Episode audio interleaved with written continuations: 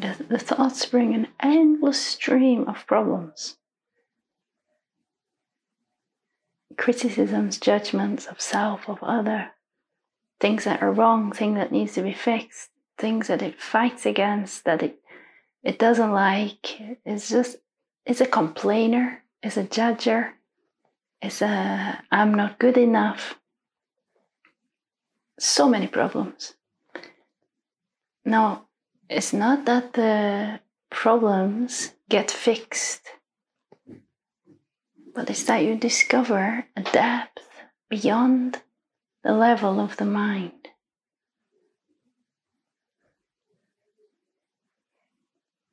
Let's say you have a window in your house and there's somebody outside that keeps throwing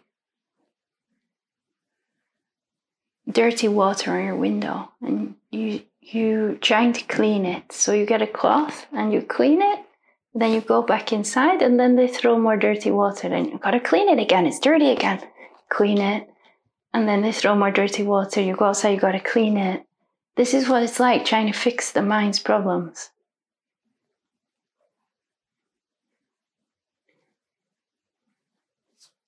It's it's unending you can't fix the mind, but you can see what lies beyond the mind. And that doesn't need fixing.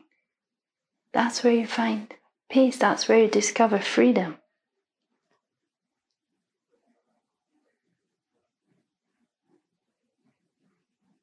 Not on the level of mind or thought but deeper. There's a presence here, a stillness here.